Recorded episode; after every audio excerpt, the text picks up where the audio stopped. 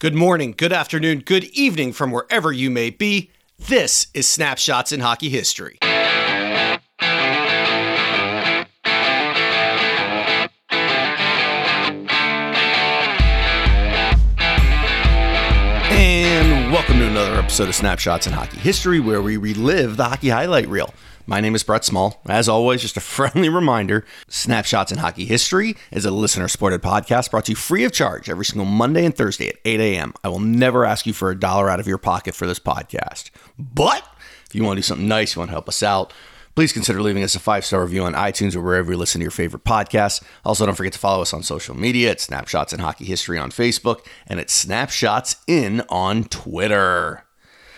Okay, guys, I said it last week and I'll say it again. The playoffs are killing me. This time, though, it's four thirty-six and I'm recording it, so now I'm officially up an hour before I was last week. I stayed up late last night watching the Vegas Golden Knights and the San Jose Sharks, and other than seeing that we're going to have a Game seven, the other takeaway was that evidently Little Wayne and Gordon Ramsay are good friends. Who would have thought? Talk about the odd couple. I saw them at the game last night together. I mean, okay, whatever. Talk about expanding the game to new markets, an English chef and a and a rapper, but hey, it's cool. Everybody enjoys hockey, I guess. Want to thank Gino Olczyk again for coming on last week. It was our most downloaded episode. Everybody really enjoyed it. I'm glad to see it. That's why I do this. I, I well, I do this selfishly. I love doing the interviews, but it's also fun to spread these guys' stories, maybe players that haven't, you know, you don't see every day anymore. Um, and, and we've got one this week that I think was a, a, an awesome interview, and I wish he was out there a little bit more, and that's Jerome Dupont. Um, he coaches in the O J H L. I think he's really well known across Canada and and in Chicago where he played, but you know, in Washington D C market where I live and some other markets, I don't think his name is as well known. And he had a pretty good career. Played, you know, five or six years in the N H L, and and I think a lot of people are going to enjoy this interview. Uh, definitely talks a lot about some old school Chicago Blackhawks stuff. For his interview, we cover the eighty-four eighty-five season. We talk about the first round during the interview, and then we get into the two, uh, rounds two and three. So really, we when I say eighty-four eighty-five season, we go from about February moving on to the Stanley Cup playoff run. Uh, the Hawks went through some changes. This was the first year that they didn't have Tony Esposito and Ned in like fifteen years. Also, their head coach, Orville Tessier, gets let go in February. So we kind of start there, and then we kind of build off that and go into the playoffs. So without further ado, here's our interview with Jerome Dupont.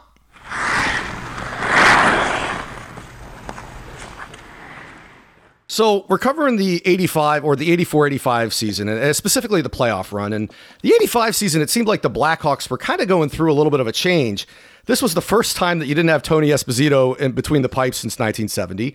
You had a young kid named Eddie Olczyk that was eighteen years old. In February of eighty-five, the team was twenty-two, twenty-eight, and three. So it was kind of a little bit of a rough year so far.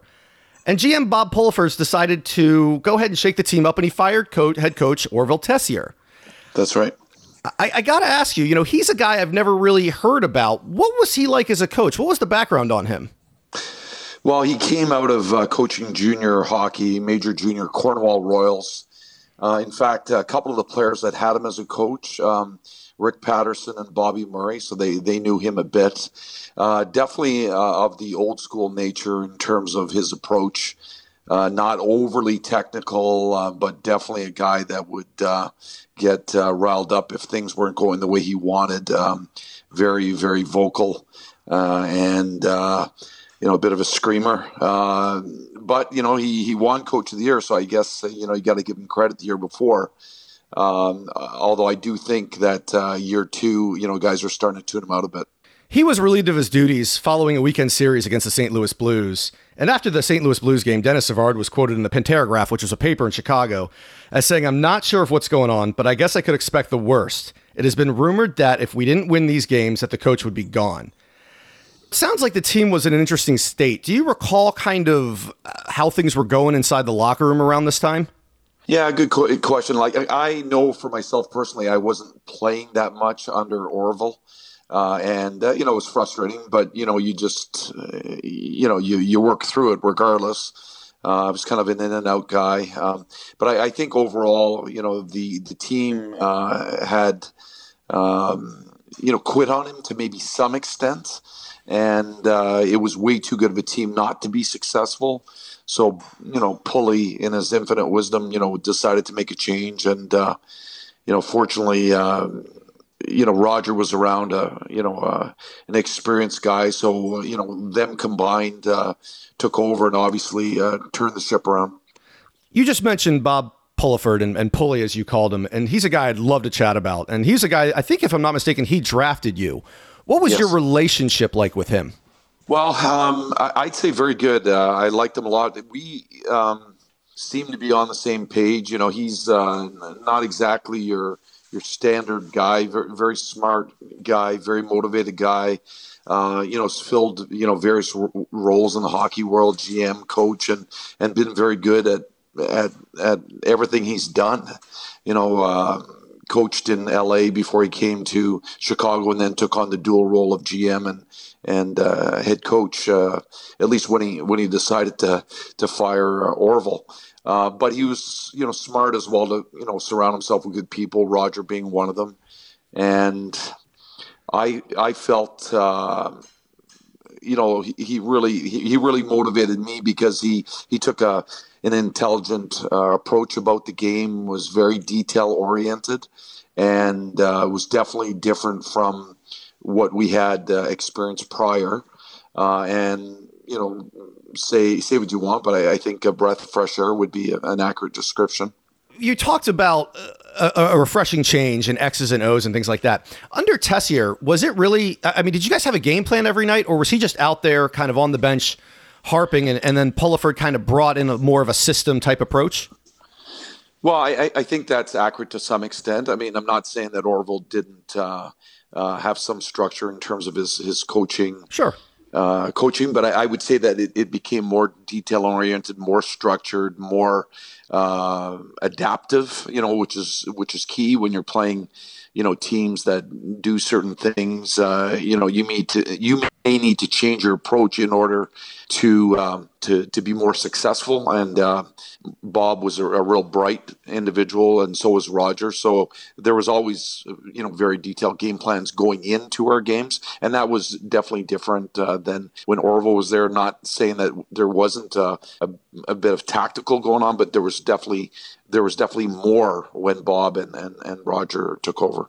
And you said it. As soon as he took over, it paid immediate dividends. Uh, the first game, the Hawks topped the Leafs three to two with him behind the bench. Steve Larmer would score a goal. I believe you scored a goal as well during this game. It would kick off a pretty good turnaround for the Blackhawks, but changes continued to occur with goalie Murray Bannerman. He's sidelined with a pulled stomach muscle, and this would kind of haunt him the rest of the season.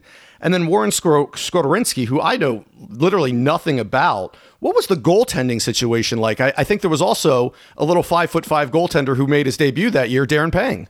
That, that's right. Well, I mean, it was uh, definitely different because Tony was an icon, and uh, you know, him no longer, you know, being part of the team, you know, changed things. Uh, not uh, necessarily for the good or bad, just made it different. Uh, Murray was the understudy, and, and he was the guy that was going to take over and be be the number one and, and kingpin. But, you know, him getting hurt uh, put us in a precarious position.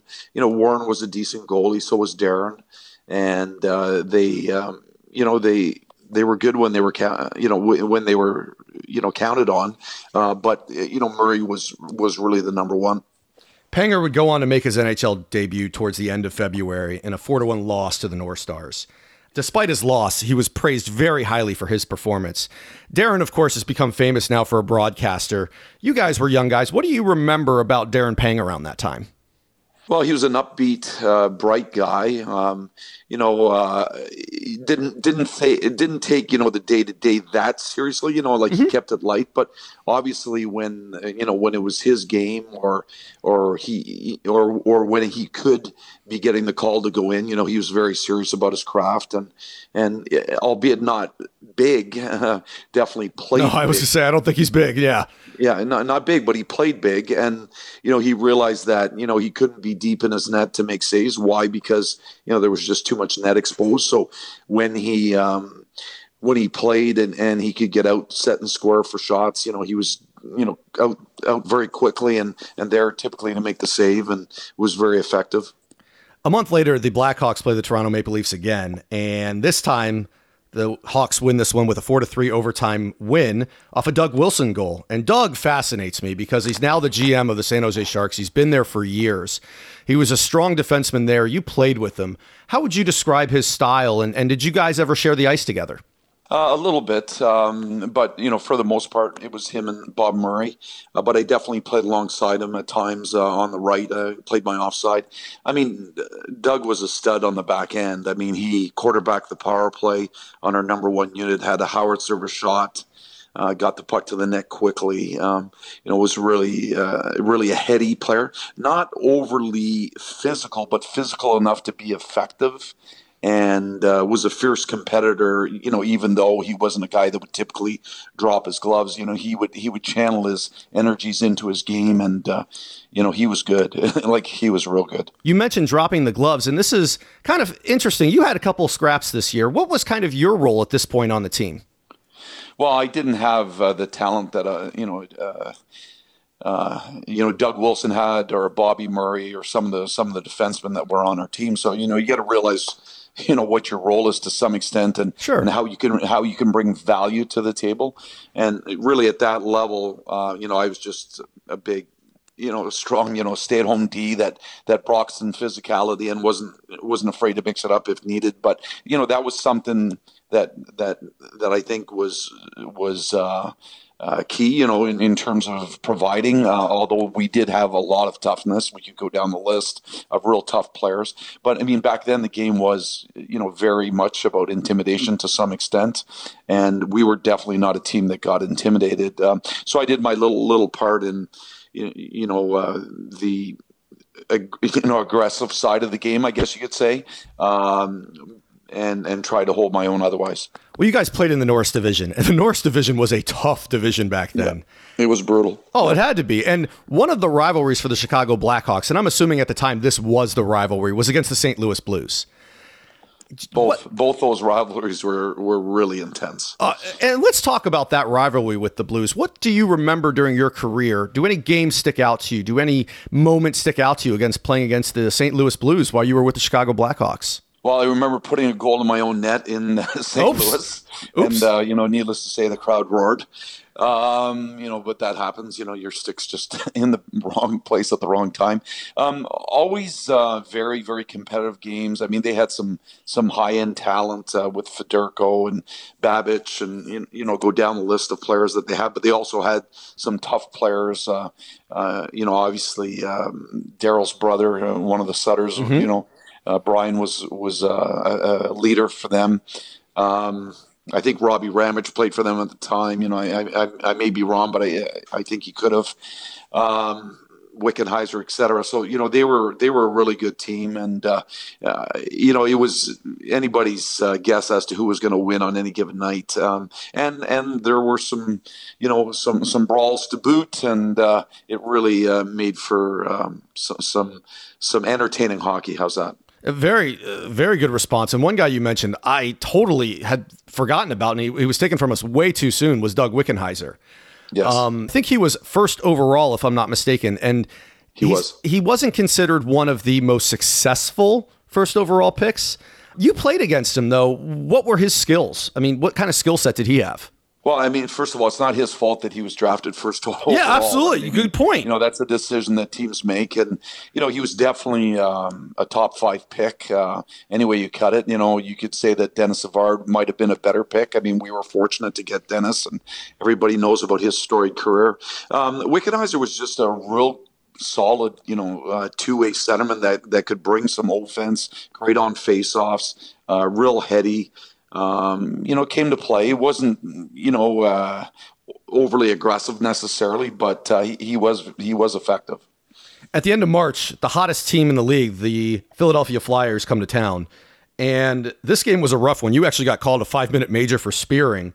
They were forty-eight, twenty, and seven. So they had a great record. And a lot of people credit Pelle Lindbergh at the time for the for this sudden turn for the Philadelphia yeah. Flyers. What was it like? I, I mean, you played against him, and I know you weren't a forward, you were a defenseman. Do you think he was one of the all-time greats and, and maybe would have gone even further had he not been taken from us so soon? referring to it, Lindbergh, you say? Yes, sir. Um, yeah, no, like he he was great, and, and you know, obviously his death was a shock to the hockey world. Uh, if I'm not mistaken, wasn't it a car accident? It uh, was. It was. He was. Uh, he was in his Porsche, and he slid on the road in Philadelphia. Yeah. Um, so so that was a shocker. Um, playing Philly, you know, with him and Ned, obviously made them, you know, as as good as it gets. Uh, you know, the, the issue with playing Philly, you know, with them coming off their Broad Street Bully years was, you know, you you were really just thinking about the fight you were going to get into in the first period, uh, and then and then you know the hockey game began, you know, uh, and and they were able to, to, to do both, play the game and play play real rough, um, and we were by no means a pushover team, and yeah, I remember that game distinctly. I, I don't necessarily remember the spring Uh, major that I took, but I, I do remember the fight uh, or two, uh, you know, at least when we played them, and and uh, it was just, you know, the way of the world back then, and you definitely, uh, you know, you, you had to be prepared to play them and play them play them tough because uh, they were about as good as it gets at the time. Jerome, you're probably twenty-four, twenty-five at this time. What's it like for you going into a game knowing that you're going to have to scrap? How did you deal with that?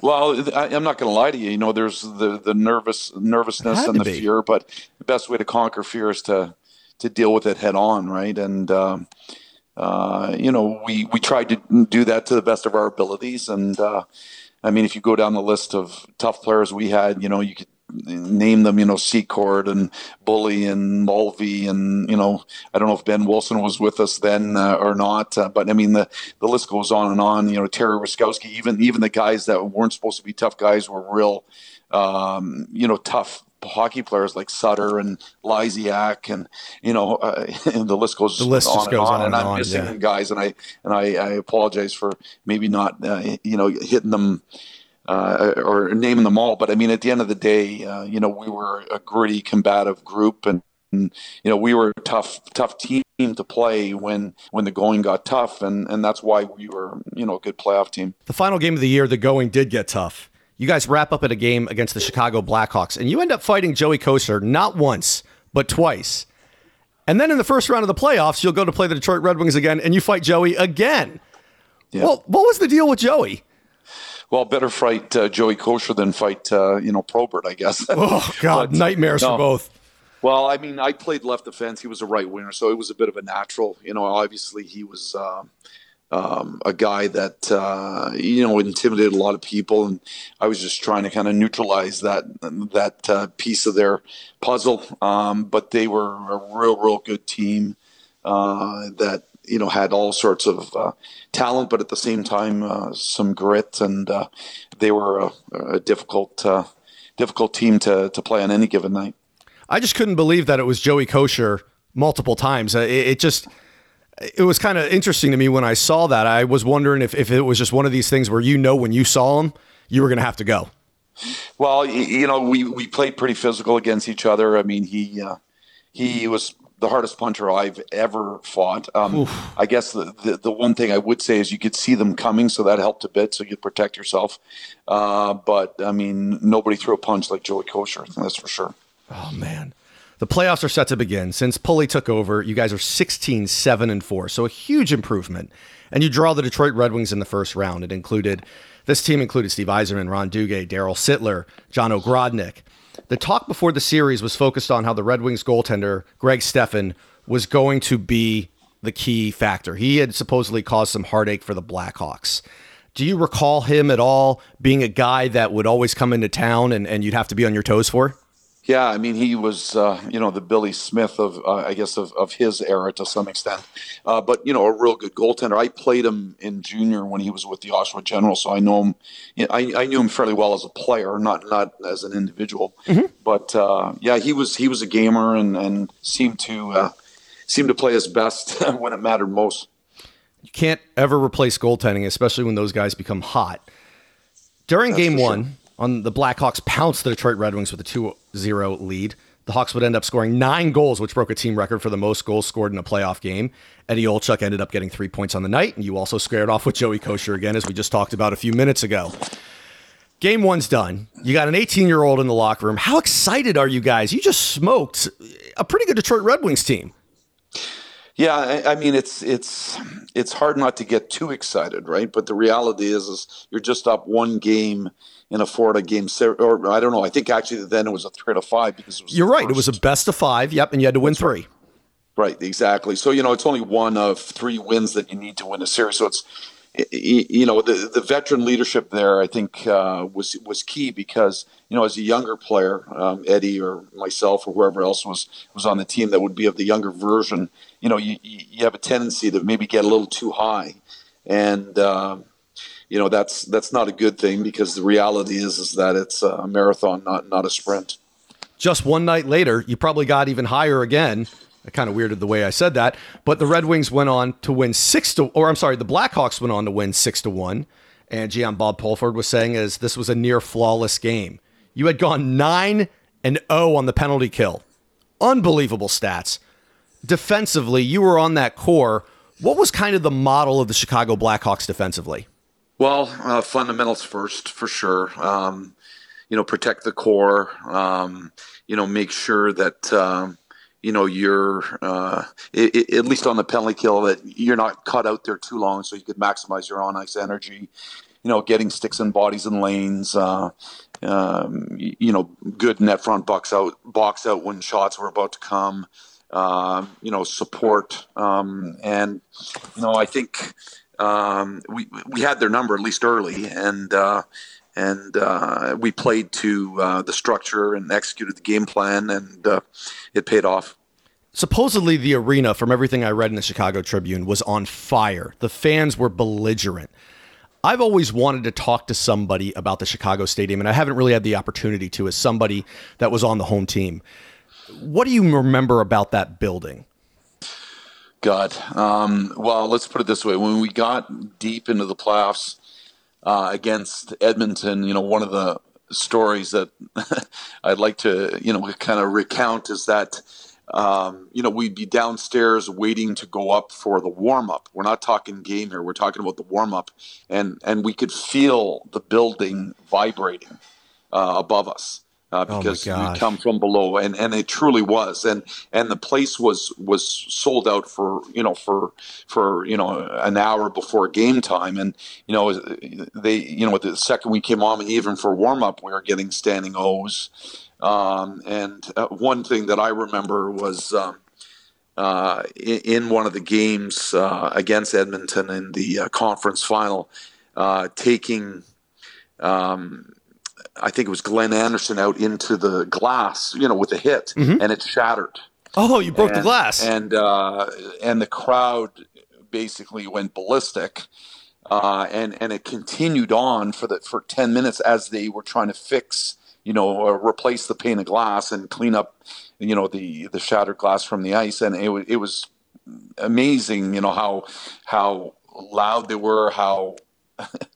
You know, how uh, excited they were, you know, and this was just a hit, you know, and, and you know, it, yeah, okay, it was a decent hit, but it wasn't so much right. that it was, uh, you know, a crumbling hit. Uh, it was just, you know, more the, the situation where you kind of hit the glass in the right spot and, and it ended up shattering. And But the crowd really went crazy, and I, I, I remember it vividly. Let's talk about getting into or, or getting onto the ice. Wasn't there steps that you guys would literally have to climb up on with your skates on to get to the uh, get to the ice? Yeah, it's it seemed like a long haul, but you know, with the noise, uh, you know, welcoming you, so to speak, it it, it wasn't hard to get up the steps. But yeah, there was at least at least twenty risers uh, from below. Um, I would say, you know, maybe even more, twenty-five, that type of thing. And uh, it was, you know, that that's where the dressing room was located, and you know, you came up uh, behind our our net uh, to get on the ice, and uh, uh, it was uh, a little different, but. Uh, Um, oh, it's cool. Know, it makes it, it unique. Yeah, it, just an incredible, incredible place to play. Like, I, I've been in the United Center. Obviously, it's beautiful, but it didn't have near the, the same ambiance that uh, uh, the stadium had. I wish you could see the smile on my face right now as I hear about this, because it's one building that I wish I could have gone to. And I'm going to ask this. These older buildings, you know, I've heard the Boston Bruins, the Boston Gardens, they had rats in the locker room. What were the locker rooms like in this building? Well, you you know, I, I didn't I saw a little bit of that. You know, um, you know, if you came in earlier or were leaving late, you know, you'd see the odd, uh, you know, critter kind of crawl across the floor. You, you know, not not in your dressing room, but more so in the bowels of the arena. You know, um, you know, I, I, I guess. You know, it, it just added to the luster to some extent, you know. Um, Isn't that funny how know, something like that adds to the aura of it? And, and I mean, it's nasty. You have rats or, or whatever it may be. But that dirty and that grittiness, I feel like that's really missing in arenas today. Yeah, but I mean, the, the room, you know, the, the players' room that included the training area and the gym and and the, you know, the the pool, you know, we, we had a pool table where we'd, you know, area where we'd leave our clothes and whatnot. I mean, it, it was immaculate. Like, it, it truly was immaculate. So we never saw, you know, anything like that in, in our in our rooms per se. It was more kind of, you know, when you decided to mosey on down, let's say the hall of the ball, bowels of the arena, Uh, underneath the seating, that you might you might see something, but it was it was it was the exception to the rule. That makes that makes a lot of sense. And and the house, of course, or or the the arena was built by Bill Wirtz, and it's fascinating to me. These two home games were not aired on T V. That was something he was totally against. Yeah. You probably hung out with the Wirtz family, or, or that's not probably the word I want to use. You probably had some association with the Wirtz family. What did you think of their theory on black blacking out games? You know, if the if the house hadn't sold out. Yeah, interesting. You know, when when you're when you're in the thick of it and you're a young guy, you you, you probably don't put a ton of thought into it. Oh, you probably that. don't think about I mean, it at all, right? Yeah, uh, I mean, as you kind of you step away from the game, you kind of figure, well, geez, you know, I mean, had it been broadcasted, it probably would have cr- created even more interest in the team. Um, so I, I think that that. that thinking has been proven, you know, to be not necessarily the right thinking. Uh, but at the time, you know, that was their philosophy. You just went for the, went with the flow. You're just happy to be there and you wanted to, you know, do your best.